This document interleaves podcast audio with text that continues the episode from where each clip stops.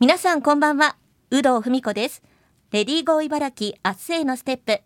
この番組では現代の働く女性を取り巻く様々な課題にフォーカスしリスナーの皆さんと一緒に女性が生き生き働ける社会について考えていきます。さて今回のテーマも女性キャリア教育についてです。鳥出聖徳女子高等学校教頭針貝由紀子さん教員の酒井あゆみさん現在高校3年生の大町みのりさん上前泊ちかさんをお迎えして3週にわたりお話を伺っていきます。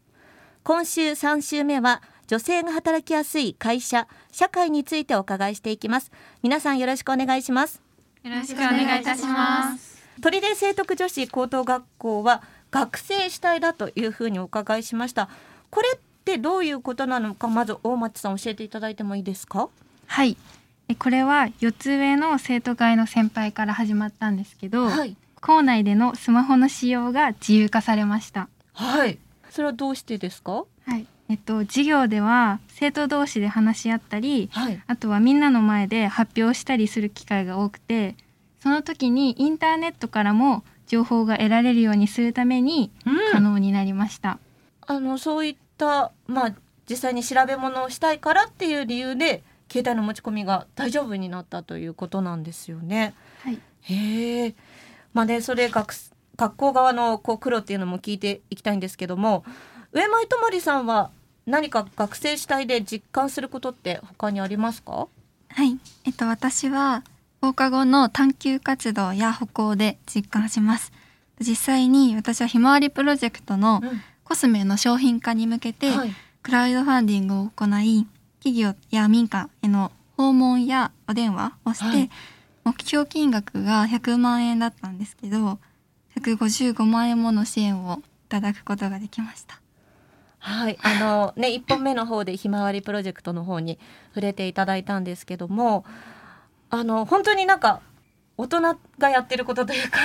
一企業がやってることみたいなのを今上前とさんも取り組んでるってことですよね。はいいやもうそれそのあたりも本当にね学生主体だなと思うんですけどもあの学生主体って本当にねあの学校側が実際に受け入れるってなるとすごく難しいかと思うんですけどもこうどんな風に考えて取り入れていったのか針貝教頭教えてください。はいまず、まあ、校長の大方針があるっていうことが一番だと思うんですが、はい、まあ、校長先生はあの生命に関わるような危険なことじゃないそれから周りの人を傷つけない、はい、そういう条件下であれば生徒たちにさまざまなことに挑戦させて、うん、私たち教員の仕事としてはその挑戦をサポートして応援していこうと。はい。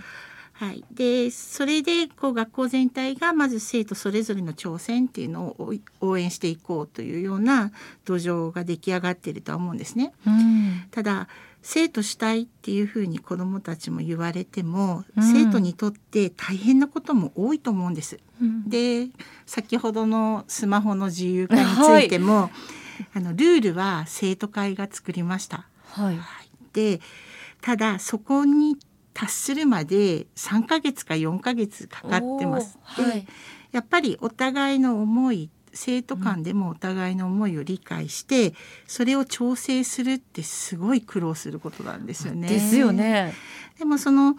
調整をするっていうことが実は社会に出た時に大きな力にもなっていきますので、まあ、子どもたちに時間がかかっても考えてもらってでやっぱり一日のうち大部分を学校で過ごしますので、はい、その学校を生徒自身の手でより過ごしやすい場にしていってほしいなっていうことで、はい、生徒主体っていうことをもう押し出していってます。いやでも実際に、うん、まあ本当に会社でも上の方と相談してね議論して受け入れる受け入れないってあると思うんですけどじゃあ本当に柔軟な会社だったってことですね。こうそうですね。でもあの差し戻しもたくさんあったよね。はい。だからあのやっぱり大人として許せないことは許せないし、はい、学校としてこういう考えを持っているから君たちももう一回考えてほしいっていうことは何度か生徒会ともやり取りをしてそれで3ヶ月かかってなるほどでもそこまでは校内では使っていけなかったんですスマートフォンが。はい、ええでそこまでは授業中に1ヶ月に1遍ぐらいは授業中になってましたけど でもね子どもたちがルールを作ってからはもう一切ならないです。へ逆にじゃあやっぱり環境としては良くなったってことなんですね。そうですね。子どもたちが本当責任を持って取り組んでくれてます。じゃあまあお互いに本当にいい関係で いられるように、ね、まあ議論を重ねたということなんですね。さああの番組のテーマでもあります女性が働きやすい会社社会について。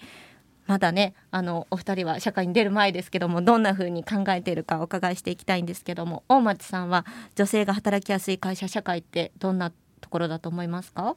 はい。私はえ結婚して子供ができたとしても、うん、働くです働きたいと思っているんですけど、はい、その子供の体調子供が小さい時は体調を崩してしまったりすることがあるかもしれないんですけどそういう時に休みを取ってでもその自分が受け持ったクラスとかが放置されないで他の先生とか協力してなんか自分の穴を埋めるじゃないけど、うん、なんか周りの人が協力していけるチームみたいなのがあったらすごい働きやすいかなって思っています。いや素敵ですね。上前とまりさんはどうでしょうか？はい、私はまだイメージがあまりつかめていないんですけど、うん、私自然植物が好きなので、はい、自然豊かで一息つけるような環境だったら、うんうん、まあ男女関係ないんですけど、うん、働きやすいのかなって思います。なるほどゆったりねこうみんなギスギスしないで働けるっていうのは大事ですよね。さあそして酒井先生はどうですか？はいえーと、やはり困った時や辛い時にそれを気軽に話すことができて、うん、助け合える社会になるといいなと思います。えーと、私は、まあ、あのありがたいことにそういうことができたので、うん、ここまであの働いてこれたかなと思っています。それから、うん、はい。あの今目の前で生徒たちが生き生きと話していますけれども、うん、こういうあの中高生とか若い世代が何か自分が夢中になれるものを見つけて、うん、周りの人たちと協力し合いながら自分たちで道を切り開いていけるような希望が持てる社会になってほしいなと思ってます。まあ、そのためには私たち大人も頑張らなきゃいけない、っていうことですよね。はい、いやでもね本当にあの酒井先生は職場環境には恵まれたっていう感じですよね。はいはい、本当にそうです。はい、まあねみんなそういう風になっていけばいいなと思うんですけども教頭はどうでしょうか？そうですね。うん、あの多様性っていうのが一つキーワードになってくると思うんですけど。うんやっぱり子どもたちも本当にあの考え方も多様化してますし、それがこう受け入れられる社会っていうのは、女性にとってもまあ、女性だけじゃなくて男性にとっても過ごしやすいのかなっていうふうに思います。うん、それからこう今までこう茨城って結構封建的だったので 長い間ずっとこう男性の視点で作られてきた社会が、うん、これからこう女性が社会に関わ社会づくりに関わっていくの中で、うん、そういうこう建物とか道路とかもそうですけど、その社会のシステムも女性が関わってくるとちょっとこう違った視点もたくさんあって過ごしやすい社会になるんではないかなというふうに考えてます。うんそうですね本当にいやまだまだお伺いしたいことあるんですけどもちょっとお時間の方が迫ってきまして最後にじゃあ働く女性へのメッセージを酒井先生と教頭から一言ずついただいてもいいでしょうか？えーと、私は就職してから今まであの結婚出産仕事子育てとの両立などさまざまなことがあって本当に毎日があっという間に慌ただしく過ぎていきました。でもあの振り返ってみるとどの時期もそれぞれに楽しいことがいくつもあったなと思ってます。うん、でまたあの多くの人たちと出会って支えてもらいながらあの自分の人生も本当に豊かになっていったかなと思います。でみんなそれぞれ日々大変なこともあるとは思うんですけどあの今のこの時この時を大切にしてみんな楽しんで日々を送れたらいいかなと思います。はい、そして教頭からもお願いします。あの人によって幸せっていろんな感じ方があると思うんですけれども私はこう子供たちに朝おはようって言って元気におはようってございますって言ってもらうと、それだけでなんか一日が楽しく過ごせるような気がするんですね。うん、でそういうこう身近な幸せをこう感じる心がこう仕事とかで追い詰められちゃうとこう持てなくなっちゃうっていうこともあると思いますんで、うん、なんかそういうこう感性というか幸せを感じる心っていうのをいつも持ち続けてあの頑張っていきたいなっていうふうに思います。でやっぱり